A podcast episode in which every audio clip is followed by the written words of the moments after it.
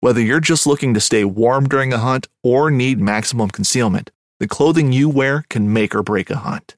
At MidwayUSA.com, we understand hunting clothing has come a long way with more meticulously crafted camo patterns, advanced scent control technologies, and weatherproof options to withstand the elements. Hunters have to wait until their favorite season, but shouldn't wait on gear, which is why Midway USA offers super fast shipping. When you're ready for your next system, log on to MidwayUSA.com. Boat Trader is America's largest boating marketplace with over 100,000 boats to choose from. We offer simple, comprehensive solutions for those looking to sell, find, and finance new or used boats.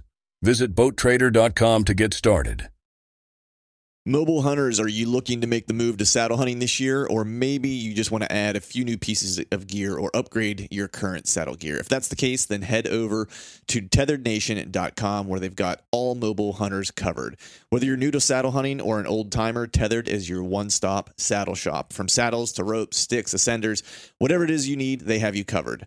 I've personally been using their gear for the past three seasons now. My base setup consists of the Phantom saddle and the Predator platform. And if you're wondering why, why I've chosen to use their gear above all else. Here's the cliff notes. They're innovative and pushing the mobile hunting forward overall. They cut no corners and prioritize the safety and performance of their gear. They care about the community that they've created, and their gear allows me to hunt free. And above all else, I like to support good people doing good work. If you're interested in upping your mobile hunting game, then head to tetherednation.com. This podcast is brought to you by Skull Brew Coffee Company. Skull Brew Coffee roasts premium single origin coffee, guaranteeing to deliver the freshest coffee directly to your doorstep. The kicker? They're 2% for conservation certified and donate 10% of their proceeds back to organizations who support the interests of our hunting community. So go to skullbrewcoffee.com and pick up one of their three killer roasts and fuel your hunt and fill more tags with Skull Brew Coffee.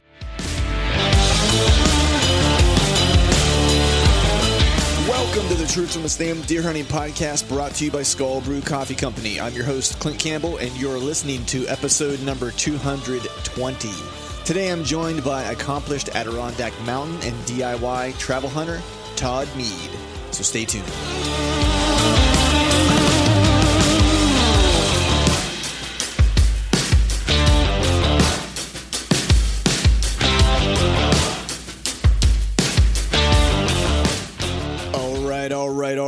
What is up, everyone? Happy Wednesday to you. Hope you are doing well. Hope you are feeling fine. It's crazy to think that uh, I think it's this week that we actually spring the clocks forward. So I've been noticing, man, the days are just getting a little bit longer. Um, and then they'll officially get a lot longer uh, this week once we once we push the clocks forward, which is always kind of a nice uh, a nice milestone to hit um, that allows you to get outside, do some things outside, maybe after work. It's it's I love the fall. Obviously, it's my favorite time of year, and in, through the winter, especially during hunting season.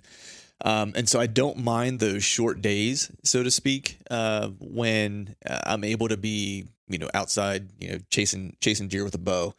But as soon as that stops, man, I got to tell you, I look forward to when the days get a little longer, just because it feels like there's so much I want to get done outside that I just don't have the time to do. Given you know, uh, when I get up to to work out before work, it's it's dark. When I get done with work, it's dark. Uh, so that leaves very little time to do things outside. So I'm always appreciative when I get just a little bit more of that daylight, and it also.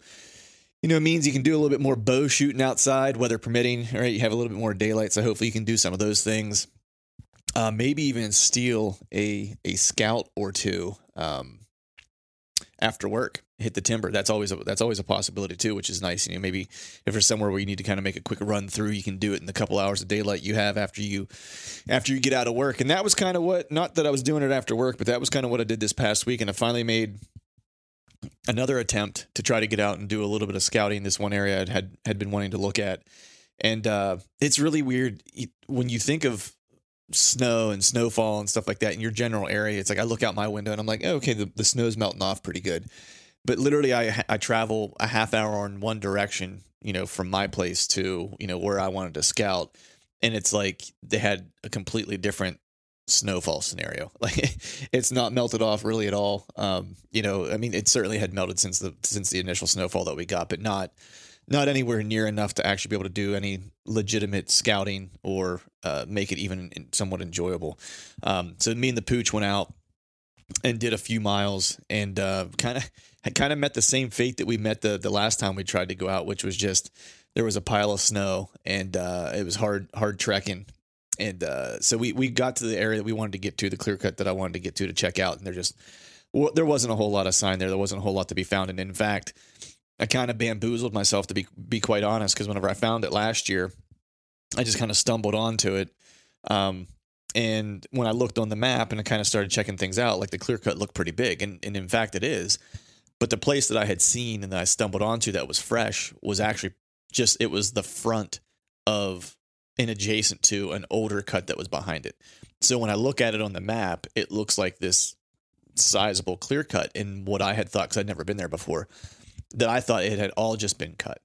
But the reality was was that the fresh cut was actually just a really small portion of it, and I made my way through that pretty quick. And then on the back side of it was a cut that was probably, mm, I don't know, probably anywhere 10 years old, maybe seven to 10 years old. I'd, I'd venture a guess probably closer to 10, um, which is very similar for a lot of cuts that I had walked through on that piece in other areas. They're all, they were all cut probably around the same, around the same time because it was just super high stem count, but not the type that's huntable and not the type that's really providing any uh, sustenance for deer. Um, so, you know, so to speak. So there wasn't like, it wasn't all briary and nasty. It was just a bunch of really young, really young trees that were, uh, kind of packed in tightly tightly together. So I did find a few rubs here and there.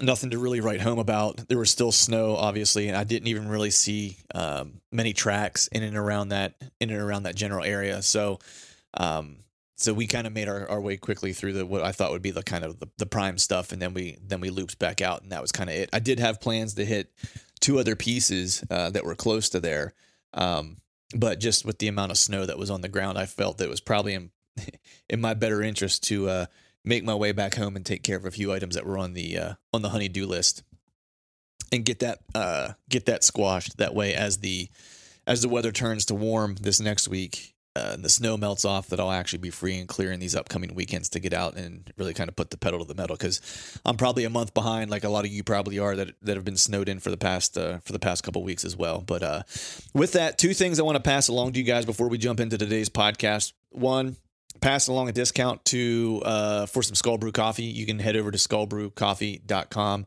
Use the promo code TRUTH at checkout, and that will get you a discount on every product um, that is uh, that is on the site. Uh, definitely want to check out the uh, travel pour over packets. Um, those are killer for whenever you're going out scouting. If you're going away for a weekend to scout, take some killer coffee with you. It's not uh, it's not instant coffee. It's actually legit coffee made for pour over and for travel. So check that out.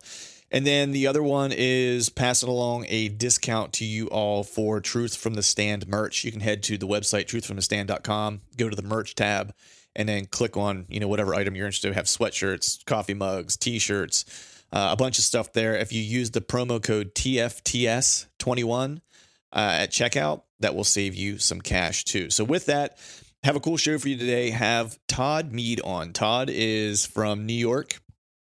Uh, he hails from uh, around the area of the Adirondacks he grew up and cut his teeth hunting the the, the big woods of, of the Adirondacks. And I think a lot of times when we talk big woods or we think about big woods, you know, um, you know, a lot of times it might just be several thousands or tens of thousands of acres, even you know, in, in kind of unbroken uh, timber with you know very little structure and, and, and, low deer density, which are which are all true. But whenever uh, Todd talks about hunting the big woods of the Adirondacks, we're talking you know an area that is just uh, a wilderness area. I guess is probably the best way to say it. It's super vast, lots of lots of different type of habitat, lots of different type of terrain, super low deer density, and it's one of those places. You know, I would kind of liken it to you know hunting out west, um, where you just have like these millions of acres of un- unbroken timber um, that you're able to kind of traipse about. Um, that can be extremely challenging to hunt, especially when you're talking about trying to hunt a mature whitetail. And Todd has proven himself over and over again with a long line of success in, in hunting the big woods uh, of, of the Adirondacks and has plenty of mounts to mounts to show for it. So I was super excited to to talk to him. Not only that, but he also um, is a an, an, accomplished DIY kind of travel bow hunter. Everything from you know elk to to whitetails and so forth. But what we kind of focus in on more specifically is is obviously the whitetail part of the conversation. So not only did he, you know, find success in some really hard areas to hunt in his home state in, in and around the Adirondack Mountains, um, but he also took those learnings and then started kind of exploring and branching out and seeing how he could kind of up his game and use the things he knows from hunting the big woods and how they would see how they would translate to some of these other Midwestern states. Um, and he, he wrote a book and I mentioned it in the podcast that I had, had been reading, and he talks a lot about hunting the Adirondacks and kind of its its uh, how he kind of took those learnings and, and, and, extrapolated them out to hunting the Midwest. And one thing that I thought was interesting, he mentioned in the book, was that you know the Adirondacks certainly are hard to hunt, the big woods are certainly hard to hunt, and people kind of make the um, I guess the jump or the assumption that when you hunt the Midwest and some of these other areas uh, where you have more structure, higher deer densities, that it's easier um, on public lands or whatever the case is.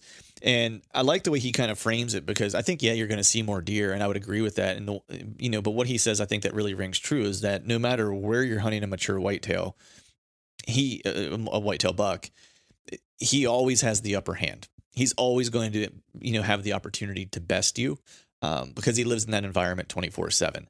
And so that was one of the things I thought was interesting that he learned as he started kind of really kind of branching out and traveling to these different places. He went from a place that was extremely hard to hunt to places that a lot of people would consider to be easier to kill a mature deer. Um, but whenever you're chasing a mature deer, what he had found is that they are equal to the task no matter what state you're you're hunting in. So with Todd, I have a two part series. This is a two part series because we spent a fair amount of time together, and the the session was really long. So I'm cutting this into two parts. Um, this first part, you know, we talk a lot about Todd's kind of uh, how he got introduced to hunting, and then we start into the big woods conversation, and then part two will be forthcoming. So, with that, I want to thank you all for listening. All right, folks, welcome back to another episode of the Truth from the Stand Deer Hunting Podcast. And today, I feel like we almost even had a podcast in our pre-record, just our, our, our catch up. I could talk to this guy for for forever, and that's what we're going to plan to do here. Um, as you guys listening know, I love all things DIY hunting, bow hunting, love all things travel hunting and I'm always kind of seeking out those people that I can learn from, um, you know, and, and just to kind of explore the the finer points of of, of bow hunting and, and, and, travel hunting. And it was actually turned on to the gentleman that I have on the phone with me now uh, by uh, a fellow who listens to this podcast. His name's uh, Jay Jackson. So Jay, I want to give you a shout out and say thank you for connecting me to uh, to Mr. Todd Mead of uh, of the great state of New York. He is a, a mountain hunter by by trade, maybe in the Adirondacks, but has been traveling for years. Um, has written a couple books, one of which I have in my hand right now that I just um, that I just wrapped up reading called "Pursuing Public Land Bucks." So it's a, a pleasure to have you on, Todd, and uh, looking forward to chatting, man. Yeah, thanks for having me, Clint. And uh, I don't know. Hopefully, we can make Jay uh, look intelligent. So uh, I'm not sure not sure I know everything that he thinks I do, but uh, I'll give it a whirl. Hey man, that's like, hey. It, it, it, sometimes it just it, it pays to be able to. Uh, um, uh, I'm trying to figure out how to how to say it. it pays to be able to uh, provide the illusion. Sometimes fake it till you make it. Maybe might be one way to say it, right? Yeah, there you go. Yeah, I, I guess I've been somewhat successful, and uh, from afar it looks impressive, but you know, as you live day to day, like it just becomes becomes kind of like a norm yeah. And uh, I think a lot of things I just take for granted that I've learned over the years. And, uh, you know, uh, what was once really hard for me doesn't seem as hard anymore. Right. Yeah. No, I, I, I totally get that. And I'm not, you know, I've not been doing the travel hunting and, and, and the things that, that you've done to, to, to the extent that you have for the amount of years. Um, you have a, a, a ton of experiences why I'm looking forward to, to, to chatting with you.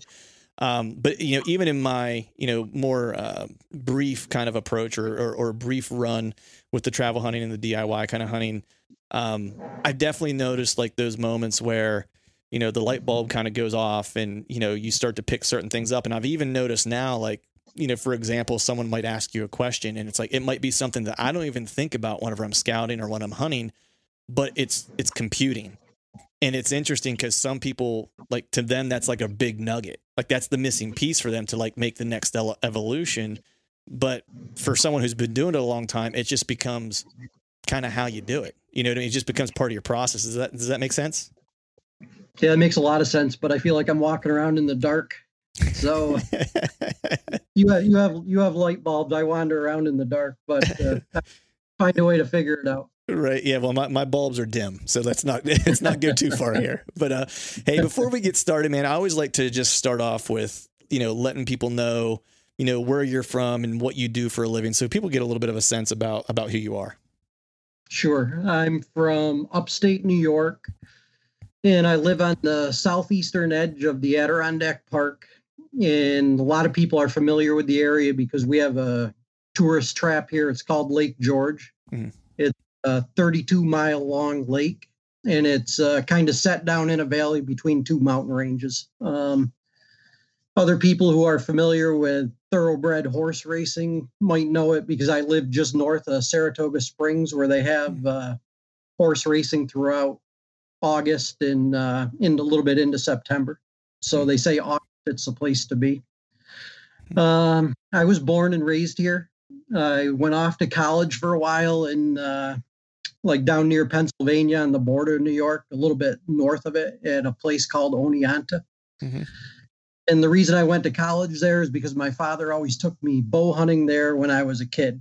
So I figured, well, I can go to school there. I can take English because I like English, and uh, I'll major in that. And then I'll also be in an area where I can bow hunt. So uh, I decided to go to college there. And when I when I finally sent in the paperwork, my mother looked at me and said, "You're not going there to hunt, are you?" And I said, "Definitely not, mom." And uh, like, I mean, it's bad to say, but that's really why I went there because I knew I would have some type of comfort away from home and I'd be in an environment that I was used to, even though I was away from home. And uh, so that's, I ended up there and I went to school. I completed my four years on time. And then I came home and I went to work for a company called Tribune Media Services. It was based out of Chicago. And they had an office unit in my hometown. So I went to work there as an editor and I worked along there for a while. And they were expanding into international markets. And they asked if anybody had any uh, background in foreign language. And throughout college, I had taken foreign language because it was easy for me. Hmm. And figured I could get good grades by taking foreign language because it was so easy for me. and in the process, I made a lot of people mad because I took advanced French classes in college. And a lot of the people were French majors and they couldn't understand how I could do it so easily.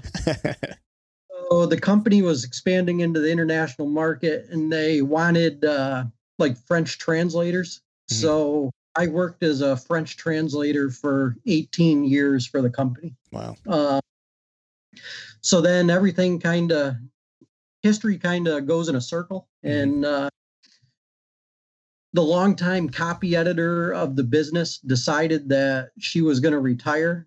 And my background is in English. So I became the head copy editor for the company. And I've been with the company for, uh, I think this year will be 30 years. Wow. So I went there out of college. The I graduated in May, started in June, and I've been there ever since. Wow. And, and I'm I think, I think I'm 51 right. man, that's a great story, man. Like you don't hear that very often. People, you know, finding a finding a place where they're, you know, that they're comfortable, that they like. Because I mean, the one thing for sure, it's like if you've been there for that long, it's like they must be treating people pretty well, which is which is a good thing to find this day and age. Well, it, it uh, I won't get into it, but it, I work for like basically what you call corporate America, mm-hmm. and it. I would not recommend that anybody work in corporate America. Um, right. Reason I've stayed there is because it's close to home. I have a lot, I've earned a lot of vacation time. I don't make a lot of money. I'll never make a lot of money, but I make enough to do the things that I want to do. Mm-hmm. And I have a flexible schedule that allows me to pursue the hobbies that I'm the most interested in. Right. Yeah. Man, there's, it, it, you can't put a price on being, uh, happy and having a having an appropriate work life balance you know so exactly you know i work in a pretty demanding in- industry um, you know and so at times it is a struggle for um, for work life balance you know and so that's one of those things where it's like i'm always having to try to keep an eye on um, you know so i always can i always applaud those who are able to make um, those choices you know mindfully and set themselves up to have that uh, you know to live the life that they want to man because i think that's what you well, know people to, are seeking to be honest i originally i went to college to be a teacher. And uh, when, when I went to be a teacher, I did a little bit of uh, I sat in classes and stuff, mm-hmm. and I decided right then I told my father I said I don't want to be a teacher because I want to be a hunter, mm-hmm. and I'm only going to be able to hunt on the weekends, and I'm not going to have any time off during hunting season. I want to do something different. Yeah. So, kind of why I stay where I am because it's allowed me to do what I have the most passion about. Yeah, that's awesome. Well, speaking of hunting, like how did you, you know, how did you get started hunting? I mean, it sounds like this this was something that was a, a, a family affair, and you started started relatively early. Uh, yeah, I well, or my bro- my brother's a little bit older. He's two years older, and he was going to be the hunter in the family, and I was going to be the fisherman. Oh, on our way home one night, like I live, I live right on the edge of the mountains, and there are crop fields and stuff around us. And one day on the way home, it was after dark, and a raccoon ran across the road in front of us, and it went up into the cornfield beside the house. And my father said, "Come on, let's go get that," you know, because you could you could shoot the coons and then you know skin them out and sell the pelts. So uh, we ran over next door and uh, we we treed the coon out of the cornfield and my father shot it and I cried and cried and cried. so I decided I'm not going to hunt. I just I couldn't handle it. I didn't like killing things and I just it really bothered me. So uh, my brother is a little bit older than me. He hunted and stuff, but I never really came into it until I was about 14 years old. And I mean, I was young when that the raccoon incident happened. Hmm. But as I got older, I learned, you know, the value of life and death and stuff like that. And then I, I just became more in touch with nature, and uh, I don't find any satisfaction in what you would say killing something because killing something bothers me. Yeah. But at the same time, I I know it's a part of hunting, and I know that it's the end result of you putting all your work together and and you accomplished a goal and it's all the the you know it's the ultimate you know i don't know what you would call it success in hunting mm-hmm. and just became i think that's why i became what i am now and uh, that's why i pursue specific animals most of the time hmm. because i want to play on their terms and i want to see if i can outsmart them yeah that's interesting because I, i'm still i mean i started hunting you know super early it was um you know Pennsylvania heritage, right? It's you know kind of the birthright. You know, you turn twelve when you're a boy in Pennsylvania. You're going out with your dad, your uncles, and stuff like that on the first day of deer season, and that's just kind of the the way it is. I of course started a little earlier, going out with my dad. You know, maybe hunting squirrels and tagging along for deer hunts and and stuff like that. But I'm the same way as you, man. Where you know, killing something's a heavy thing you know and even though you know you've been hunting for a lot of years i've been hunting for a bunch of years it's it doesn't make it um, any easier or any less heavy when it when it happens. Um, and I just think that that's a normal human kind of reaction, in my opinion. You know, I, I would assume, I guess maybe I might be naive, but I assume a lot of people feel that way. I don't know. What do you, what do you think? Yeah, unfortunately, um, I would almost say it's 50 50. There are a lot of killers and there are a lot of hunters. And the difference between killers and hunters is big in my eyes. Mm-hmm. I know a lot of people that just go to kill things, and uh, that's just not that's not the way I was brought up, and I don't you know I just don't respect people like that mm-hmm. because you you should feel a part of it when you take an animal's life, and uh, it's always bothered me, and uh, but at the same time, it hasn't bothered me enough to stop. I mean, because I know it's a part of it. Right. Yeah. But I think a thrill from the kill, mm-hmm. and uh, you know, and I I do get a thrill from the kill, but it's not so I have to go kill again. Right, right. Yeah, it's you know, it's um I'm trying to think there was a really good quote that I saw from someone that kind of really summed it up for me. It was it was and I'm going to butcher it here, but I'll kind of give what the gist of it was. It was something along the lines of of not having not feeling remorse necessarily after after killing a, a, an animal, a deer, or whatever it is, because I know who I am and I know what role I play in it. But it doesn't mean that it affects you any any less deeply. You know what I mean? Like, so you're not yeah. remorseful necessarily because you you know what the intent is, but it doesn't mean that there's not a feeling that's behind it, right? And that to me really kind of summed it up really, really well because that's exactly how I feel. You know what I mean? After it happens, it's like there's a moment of um, weight that happens where it's like I recognize I you know did something that's not able to be undone right which is pretty pretty significant Um, but I don't feel badly for it um, because I know what I am and what my intent was. But I can still recognize yeah. I can still recognize that moment for what it is, you know. And I think that that might be what we're both kind of getting at, right? Yeah, exactly. Yep. Yeah. So, man, how was uh how was your year this year? You know, did you have a have a good season overall? Yeah, I mean, to be honest, like every season for me is good because if I can hunt, it's good. I mean, I don't I don't base on whether I killed something or not. Um, right. So I tell you, every season is good. I mean, I was fortunate enough. I went I went to three states this year, and I killed deer in two in two of them. Hmm. So um, yeah, it was it was pretty good. Uh, the weather wasn't the best, but I you know I made the most of it. Mm-hmm. My father was really sick this year, and uh, it it caused me to have a different mental approach um, because I tried to make it maybe easier for him, and uh, and I didn't mind that at all. Mm-hmm. And I learned a lot of things in the process of doing that. Right. What uh what states did you head to this year? I hunted in Illinois, I hunted in Colorado and I hunted in New York. Okay, Illinois, Colorado, New York. Nice. And uh how was the how was the Illinois trip? Illinois trip was good. It was uh 80 degrees for cool. the I think I was there two I don't know, was I there a week week and a half maybe? And it was 80 degrees, but uh there were four of us and we killed three deer and my dad was struggling this year and he uh he wounded i think one and missed one. Hmm. yeah. Man that's uh I'm, I'm assuming you were probably out in illinois sometime around the first part of november with all that heat.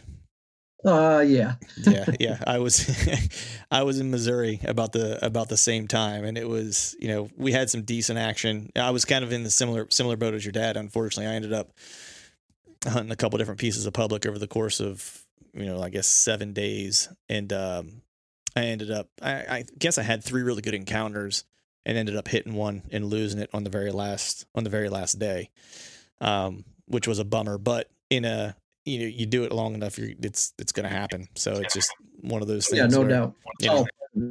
Yeah, yeah, it's part of it. it. Doesn't make it any easier. You know, you don't like it, but you know, no, it doesn't. But uh, so man, I want to talk to you. I want to start first with you know the area that you hunt in in in New York in in the in the Adirondack Mountains, just because you know I hunt some areas that are that are big woods, you know, and maybe I wouldn't refer to them as mountains, but you know, really large tracts of land that are unbroken by agriculture and low structure, right? Like not a lot of structure, not a lot of ag fields and things like that um, not a you know ton of destination food source type places or or anything like that. Um, I just want get I guess just describe for me a little bit about the area that you're hunting in in, in New York. Uh, well, that's hard because I hunt so many different places, and no two places are alike. Mm-hmm. Um, I do all of my hunting in what they call the Adirondack Park, mm-hmm. and the Adirondack Park is uh, I think it's six and a half million acres. Man, and, yeah, most most people think they're in a big big patch when they're on four thousand acres. Right. Um, and of that acreage, half of it is public land. So the Adirondacks are considered forever wild, um, and that was done by Teddy Roosevelt.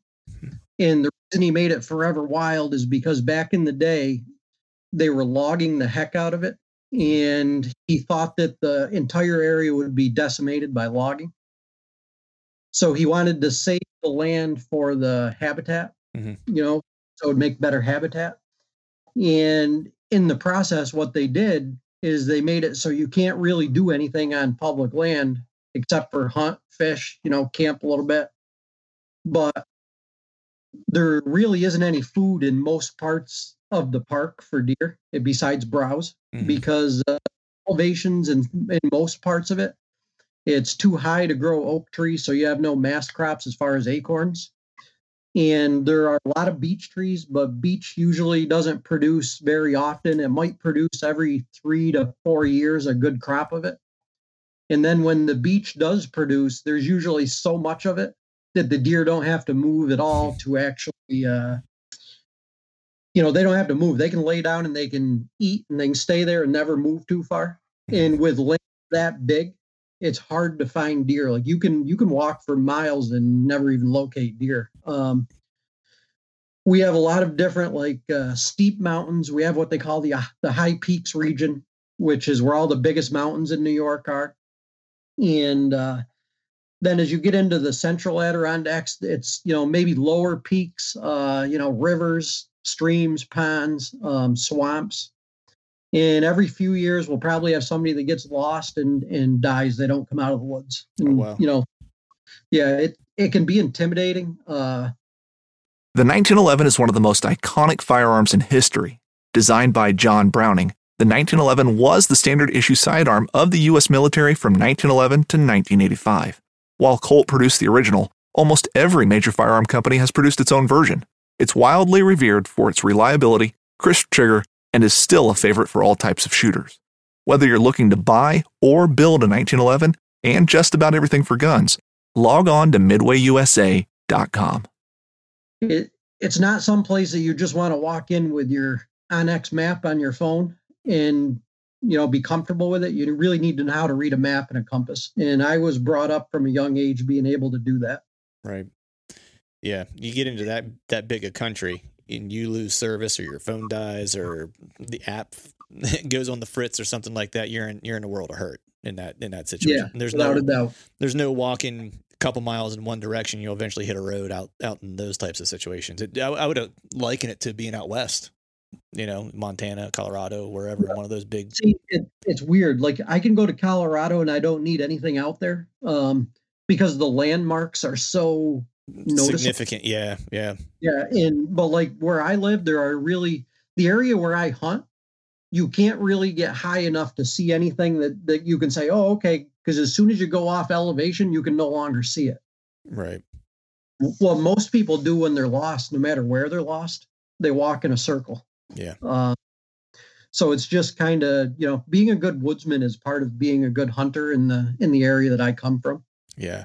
And that's one thing, you know, it's uh it's something uh, an art form that maybe has been you know lost a little bit and I try to as much as I possibly can, you know, have have fellows like yourself on or um you know, there was a, a guy named Todd Hovel. I don't know if you know Todd. He, he he's uh he does a lot of tracking. He's from I believe Michigan.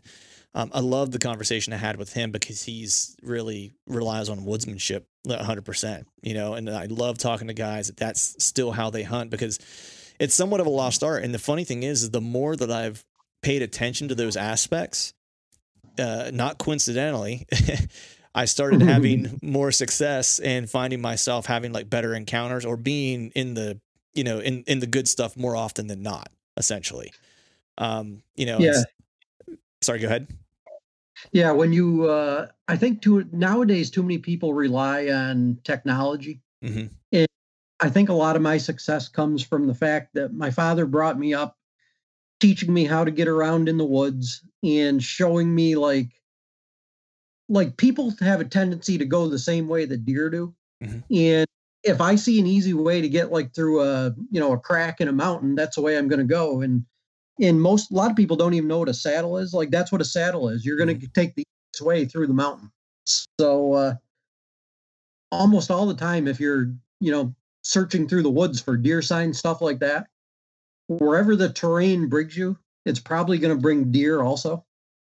So it's just something that you always got to kind of keep in the back of your head. Like I'm going this way for a reason. So deer probably will go this way for a reason also. Right, right.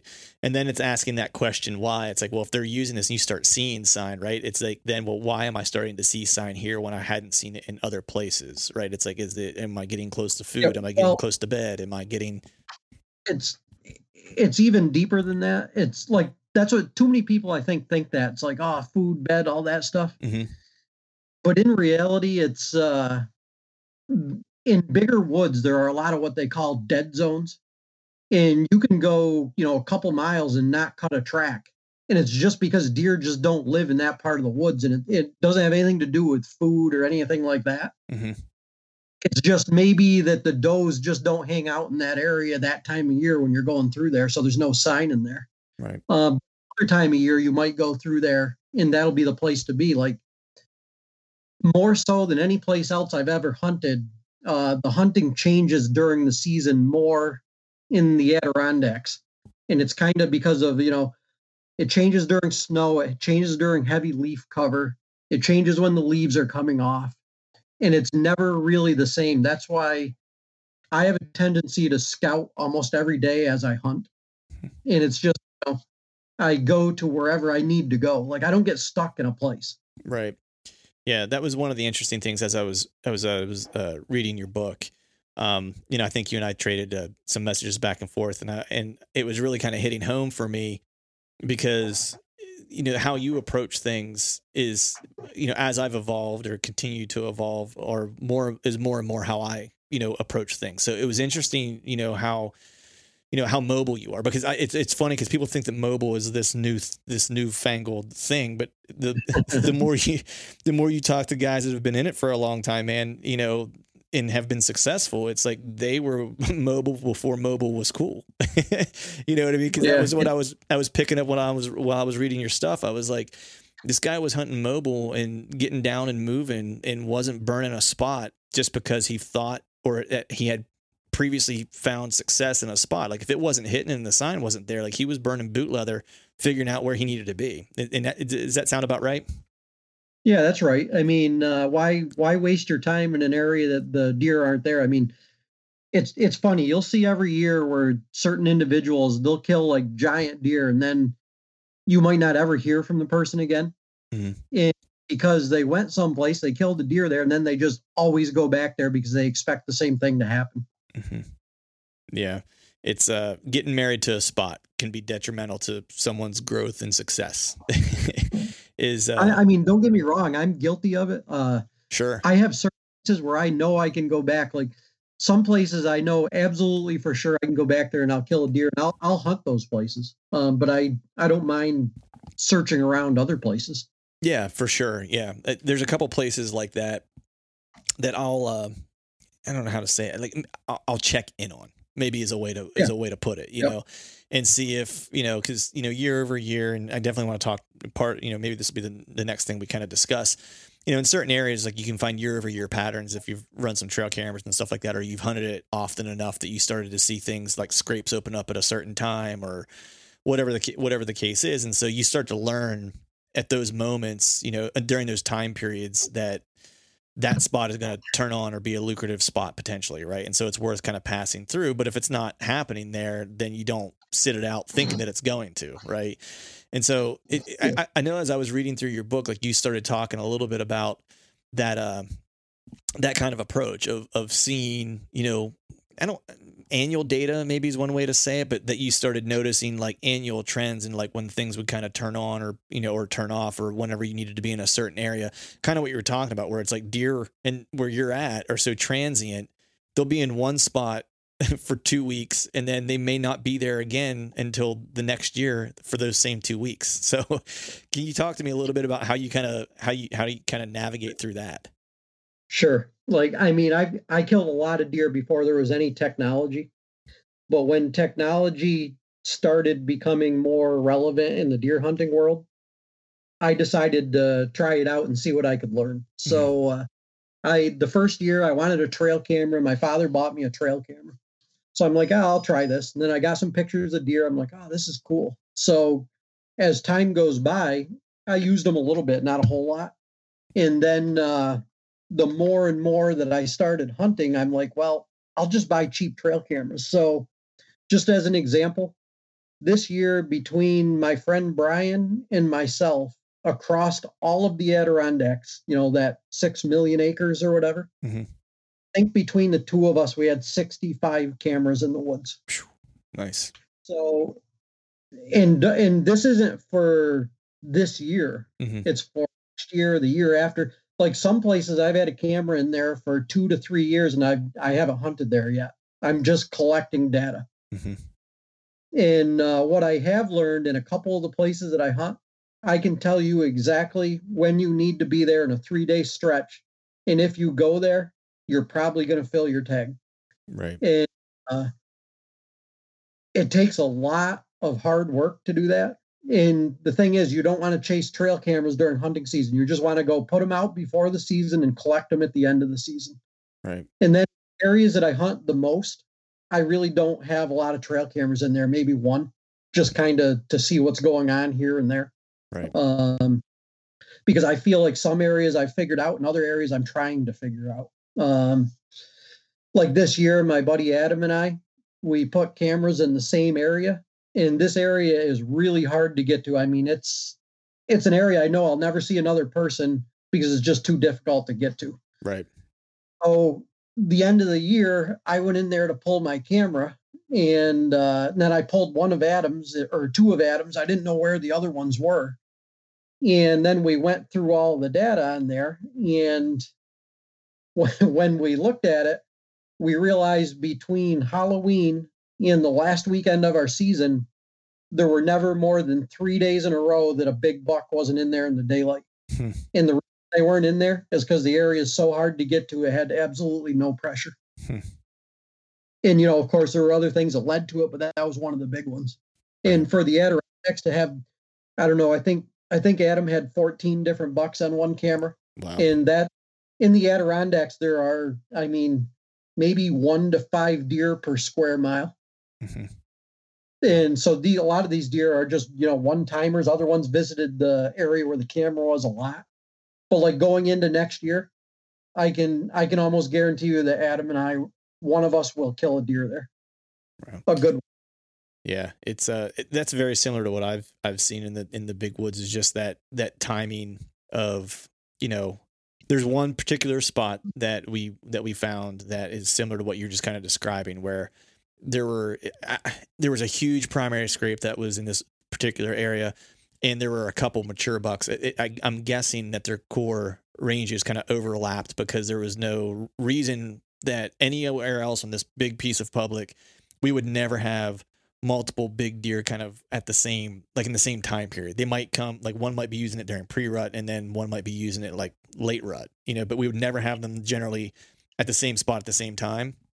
This one area it would start like in September and it would go through like middle of January. You know, and there would be multiple in there. And everywhere else we would have cameras, we'd have the same thing what you were talking about where it's like you would have a 3 to 4 day window that was like a terrain like a couple terrain features that were coming together that they were using to cruise and you would have you know a three to four day window where you were cert- they were going to pass through there and then if you know if, if you were lucky you would have a good scrape you know and a licking branch there too that would kind of sweeten the deal a little bit but you know same exact same exact thing i thought i was in the chips this year i sat at one of those spots this year and uh, uh, I told this story previously, but I didn't see the deer I wanted to see um, in that spot at all. The weather wasn't wasn't great. This was uh, in Ohio, and uh, after I left Missouri, and then but and on my the last day as I was walking out, I had to leave um, like mid midday to to start my drive back home, and uh, so I hunted the morning and was walking out. Had a deer blow whenever I got in my tree, and I knew like it couldn't smell me because th- my thermals were dropping down over the back edge of this ridge, and uh, and I kind of had the wind lightly in my face, and it was super foggy, so I knew she couldn't see me. And I had, and I assumed it was a doe, and I had been in my tree for like ten minutes at this point, so it's like I couldn't figure out why she was blowing.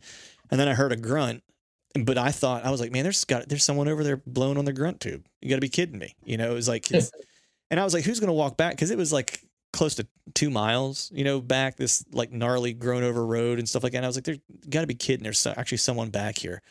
And then I heard the grunt move, and so I figured it was probably a deer. And I waited, you know, till I don't remember. I think I left around like noon. I had to leave to to drive back home, and uh, I was walking out, and where he was grunting from, or where that was grunt was coming from, it was up near where I kind of how I get in and out. And uh, so as I was walking out, I jumped what I presumed to be a very large bodied deer by the sound of it sound it made hitting the ground as it was running as I jumped it out of out of its bed. So it was probably the deer that I had been planning to see over the course of three days. He just never made his way down to that that scrape in that in that funnel. So so I, I don't know what my lesson was there. Maybe stay all day. uh, you know, but, take a uh, nap. Take a nap, yeah, yeah. Call call my call my wife and tell her I'll be a day late, maybe, or tell to work I'm going to be be a day late. But man, I want to ask you because the thing, as I was reading through again, kind of reading through this this particular book, and something you mentioned, you know, just a, a couple minutes ago is as getting like you hunt specific deer. And to me, that's challenging in general, right? No matter where you're hunting, if it's farm ground or whatever, to know a specific deer and kind of go after a particular targeted buck is is is tough. But to do it on public land in like these big kind of vast kind of you know pieces of public land, man, that's that's really up in the ante. And it's not like you're targeting you know year and a half old bucks, like you're targeting mature bucks. So can you talk to me a little bit about how you not only find deer in this area that has such low deer density, but you manage to hunt a specific one that is a mature one out of out of this entire area? uh, that's pretty easy because most it's weird, but like most deer that you get on camera are, are I won't say most, but a lot of them are mature deer because hmm.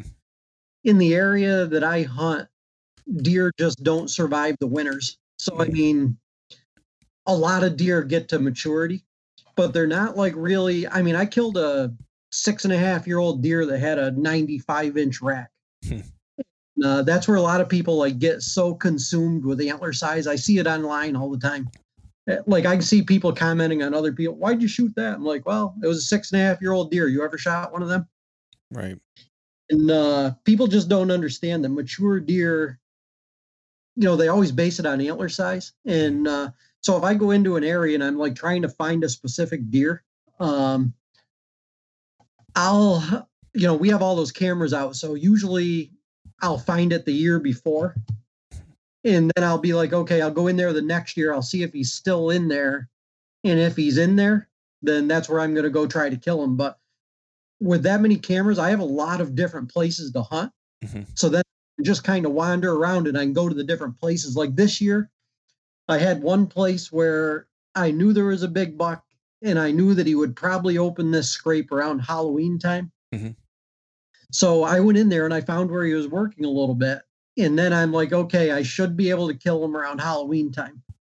So, uh, and I had the data. He'd showed up there like two, I don't know, two years in a row and, and within a couple days. So I got out of work um, early. I think it was, I can't remember if it was the 29th or the 30th of October. And uh, it was a Friday. And so, whatever that Friday was last year. And I had also found this other deer that was in there, and I had hunted it three days in a row. And I hadn't seen the deer, and the scrape was as big as uh, like a small car hood. Hmm. Like I, I've hunted this area long enough. I know he's coming to that scrape, but the weather's been too bad. So then when the weather broke that Friday morning, I had all the other data from the place farther north. So I, as I was driving up the highway going north, I looked out across Lake George and I'm like, man, I should be over there on that side. I know he's coming here today. And, uh, but I'm like, no, I have too much data and this other buck is bigger farther north. So I went farther north. I got up there. I got in a blizzard in the afternoon. I sat there that night I sat there the next morning and I saw nothing. Didn't see any deer. And then I still hunted around in the snow to see if I could cut tracks. Nothing. So then I come back to the place down south that I drove by on the way up there, where I knew I should have went. I should have went with my gut because your gut feeling is hmm. always right over statistics usually. Right. And I had a big eight pointer in that scrape right before dark where I would have been sitting. And uh, and then I had another the same the day before I had a 10 pointer in there also. No, it would have been the day after. And he was in the daylight also. Jeez. So man. if I with my gut and hunted that place because I, I had hunted there three days in a row, I knew he was showing up on the fourth day because the weather broke. Right. And sure enough, he uh, two different big bucks showed up there, and then nothing showed up where I had the quote unquote data. Right. it's kind of how it always... going with your gut is yeah. better than going with your data. So you just you have to be able to determine what do I do. Yeah, yeah. I want to go back to when you when you first started kind of laying out the the scenario there because you knew that scrape kind of around Halloween was going to be the, the the the time to kind of be there, and you said you were you kind of found where he was working, right? It was like a, yeah. what you had mentioned. What was it particularly that you had seen, or yeah. you know, like how did you know he was in that area? Was there something that he laid down that was very distinct, yeah. distinctly him? Yeah, early in the year. Um, I mean, and there were I found three big rubs and one really big rub. And the really big rub was right on the tree with the licking branch in the car hood scrape. Okay. it was a no doubter. Like I knew he was in there, and I knew he'd been in there regularly already. Mm-hmm. In the in the coming week, which was going into November, like I've hunted that area long enough to know that like it gets really active in there. And uh, but I just I just made the wrong choice. I mean, plain right. and simple. Right. Yeah, and that happens so, I mean, more times you, than not. Yeah. Yeah, and I've always told people like go with your gut and don't overthink it. And I just simply over overthought it. Right. Yeah. That's that's one thing that it's it's easy to say and hard to do.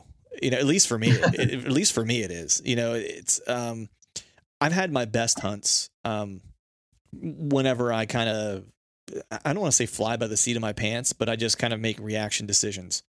Um, in w- one way that I and I don't necessarily advocate for this necessarily. It works. It seems to work better for me. I started kind of more freelance hunting places that I've never scouted before, more so than hunting places that I've scouted, and I've actually been ever been able to have more encounters doing that because I'm only reading what I see as opposed to what I've known from like prior information, and it keeps yeah. me and it keeps me honest. Um, and it's funny because my buddy kind of commented on it. He's like, "Man, when you go out of state, he's like, you have great encounters. You get on deer. He's like, often he's like, you'll kill deer. You know, he's like in Pennsylvania. He's like, you almost outthink yourself. You know, he's like, you know, and I'm like, eh, you're right to a degree. I was like, because I yeah had a particular deer that I played cat and mouse with this year that was a great deer, and it was just like eh, when I was there, he wasn't, and when I wasn't, he was. Like every time, yeah, I'd miss him by a day yeah. every single time you know what I mean? And oh yeah, you know, and, and it's just kind of what you were saying. Like my gut was telling me like you need to. It was a primary scrape, and I knew he would hit it, and he did. And it just whenever I was there, he wasn't. And so my gut was telling me, dude, you need to move like 40, 50, 60 yards. Like not a lot. You just need to make a move and try to get back in this business a little bit more. And I just wouldn't, I was reluctant to because I was like, no, he's hitting this. It's just a matter of like waiting him out. I know he's going to and it never it never happened, right? So, it, if if I would have went with my gut, it's like I may I may have got an opportunity, you know, at that particular deer, but as it stands, you know, he lives to see another day. Yeah, exactly. Yeah, that's my friend Brian. He like when he's out of state, like he has all the encounters more than anybody, but like back in state, it's it doesn't work that way, and it's kind of like he overanalyzes and overthinks. Mm-hmm. Yeah, yeah. Well, this year I'm gonna I'm gonna throw a little bit more caution to to the wind. I think actually I did use the snow to my advantage after I talked to you because you were going out in the snow, and I was like, all right, I was like, Todd's going out in the snow, I'm hitting the snow too, and it, you know it was too deep to get a lot done. But what I did find, because this piece was relatively new to me, I found exactly how they were kind of working, at least in the snow, and how they were kind of getting to the place where I had found that big primary scrape. So I figured out what their line of travel, and I was like, man 40 yard move north and a little bit east and probably puts me in the business. I was like, because with all the foliage on the on the trees in you know mid earlyish to mid October, I was like, I could there could be deer walking through here and I'd never see them.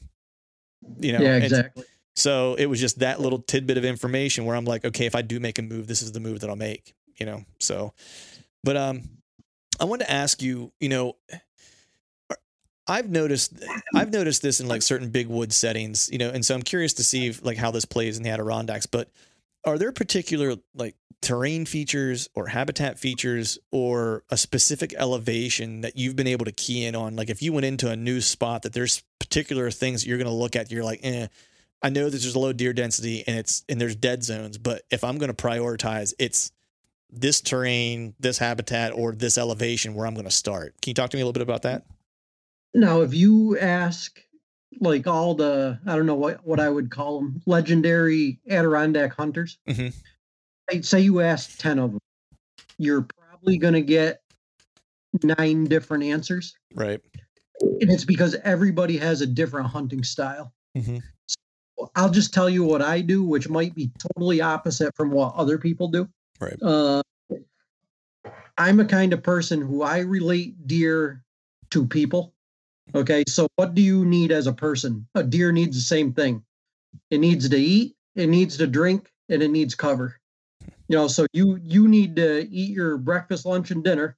You know, you might be able to skip a couple of them. Mm-hmm. a place to sleep where you're going to be protected from you know people trying to get you, the weather, all that stuff. and then you're going to need a place to drink because you have to drink every day or you won't you won't survive. So uh, so what I do is I try to focus around like water areas because you're going to find everything around water. Hmm. If you if you get into like an area that has a bunch of beaver flows and stuff like that, or like small lakes, small ponds, you'll always find a lot of deer sign around them because they have everything that they need there. Hmm. So when I look for different places in the Adirondacks, I always look for swamps, uh, ponds, and rolling hills. Hmm. I don't hunt. I don't. Although we have big mountainous terrain and stuff, I don't like to hunt on a lot of it. I will hunt in some of it, but I'm not a fan of hunting on steep stuff. And it's basically it's not because deer aren't there, and it's not because deer don't get killed there. It's just because I don't prefer that. Hmm. I feel like I'm more successful in other areas. But then if you ask a handful of other guys, they're going to say, go to the highest point you can go on the mountain, then hunt your way down it, right. and uh, and see what happens. But uh, as far as me, I'm a swamp edger where fingers run down into the swamp. So a lot of the big bucks they'll travel along the edge of the swamps, and then there'll be fingers that come down off off the ridges and stuff, and uh, if there's danger on either side of them, they can quickly escape. They can go into the swamp because it's thick, like nothing's going to be in there. And if they have danger from the swamp side, they can just run up those fingers. Mm-hmm. Um, you know, and in in the areas that we're in, the the you know the landscape is so huge that I mean, it doesn't take long for them to disappear. You'll never see them again. Right, right. Do you take a similar approach when you go go out of state? Or are you looking for similar things when you're when you're traveling? Uh, to be honest, it, this is going to sound really weird, but like when we go out of state, I do a lot of aerial scouting, and my friend Brian and my dad usually go a week before me. Mm-hmm. And I do is I do all the aerial scouting, and then I supply them with a bunch of maps and places to go to mm-hmm. look at. Mm-hmm. What they do is they spend they hunt, but they spend they hunt in the morning and then in the evening, and they hunt in all these new places that I've given them to look at and it really although I look for the things that I look for in the Adirondacks, it's more of uh, just cover as much ground as you can in a certain area and see what you find. Right. Right. Does that make sense? Yeah. No, it totally makes sense, and and I, I kind of follow a, a, similar approach. You know, I do a I do a fair amount of online scouting as well. You know, looking at aerial maps and and stuff like that. Um, before I get there, and oftentimes, like this year, in Missouri, I never set foot on the piece of property until I, you know, or never saw it in person until I hunted it, you know, and that was and that yeah. was it.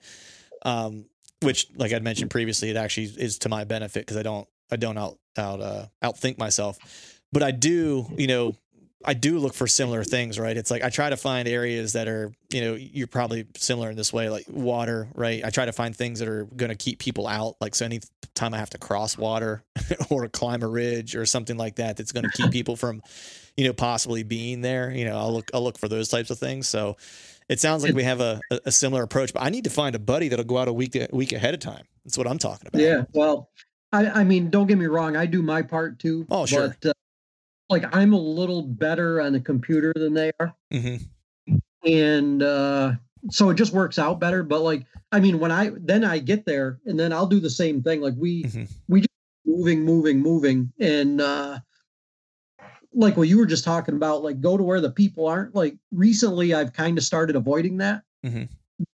That with all the big DIY and public land stuff, you find it all over the place now, and that's what people push all the time. Yep. Like this, the deer I killed, I was hundred yards off the road. I could see cars going by on the road. Mm-hmm. so I also look for places that nobody would even imagine sitting because it looks like it sucks so bad. yeah, yeah, I, I, hear you there. I had a good, I had a good hunt like that on, on an out of state trip where after I shot the buck, it ran down the side of this ridge. It was a, it was a, it was a crappy climb up. It wasn't a long climb, but it was steep. And it's actually one of those places you were kind of talking about before, which was like year over year. That place is just, if I don't go hunt it, I actually send my buddy Tate. He's a, he's the old timer that turned me on to bow hunting. Um, yeah. he'll, he'll go there and I'll, you know, cause the first year I went there, we went together. I just found this spot. I killed a buck. Next day, I put him in the same tree I was in. He killed a buck the next day. And so when I don't go there, he goes there on his own. And every year he sees a couple hammer deer. You know, he sometimes gets a shot, sometimes sometimes doesn't. But it's le- it's legitimately, if I mean, it might be two tenths of a mile max from where you park, but it's straight up and you kind of get to the top of this ridge and there's just like hammer scrapes laid down, primary scrapes laid down up there. And the buck that I shot there, um, it ran downhill and died like probably 30 yards from the log yard landing. And it was maybe a total of like a 70 yard drag to the road to put it in my truck. it, couldn't have worked out. It couldn't have worked out any better, you know. Um, but uh, yeah, I love those little overlooked overlooked spots, man. But know, one thing I've started doing a lot more of is actually using water access this year. So using a boat. That's the one thing I have found that still will kind of keep people keep people out. And you're right, because with the DIY stuff, you know, onX and things like that, people are willing to go further. Um, but I have found like using a boat and getting into those kind of little areas does cut down on the traffic pretty significantly. Do you do any? Well, I know you do. I, have seen some pictures of you with a kayak. You do some kayaking in, right? uh, yeah, I used a in my. I think it was in my second book, which no longer is available. Um, I talked about my boat hunting because that's all I did for 20 years, maybe hunted nice. out of a. And then I'll tell you what, no deer is worth dying for. Right in in the area that we used to hunt out of a boat. Uh, we had a boat with a 50 horse motor on it, and a wave came over the top of it and sunk the boat in December. Oh wow! And, uh, December in the Adirondacks is not good. Yeah. And after that, I decided I'm going on the water as little as possible. Right. And uh, you know, I do use a boat. I have used a boat. I still use like a canoe or kayak or whatever. Mm-hmm. But I can avoid it, I will. And trust me, I can swim well. Mm-hmm. And I'm not afraid of the water or anything, but I just prefer to not, you know, not have any risk of anything happening. Right. Yeah, no, that's a good that's a good point. Um because I, I will say this was the first year that I've used water access you know, look, and that was actually in Pennsylvania. A lot of what I did was water access, and actually in Missouri, the one spot was water access only.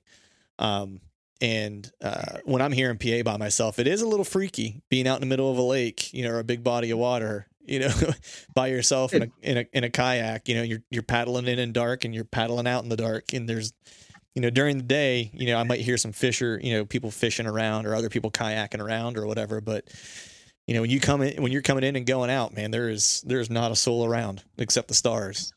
And uh, I mean, don't get me wrong, I've killed some really big deer. Uh, you know, using a boat and stuff like that, but I would prefer not to, even mm-hmm. though sometimes it's a little better. And then I, you know, I will use it at that point. All right, folks, that is a wrap for today's show. I'd like to thank all of you for listening. And if you haven't yet, please head over to iTunes and leave us a five star rating. And hell, while you're at it, head over to YouTube and give us a sub there too. I'd be super appreciative if you'd be able to do those two things for me. And before I shut this thing down, I need to give a big shout out to our partners who continue to help us make this podcast possible. Tethrd, Exodus Outdoor Gear, Skull Brew Coffee Company, and Maven Optics. And until next time, we'll see y'all.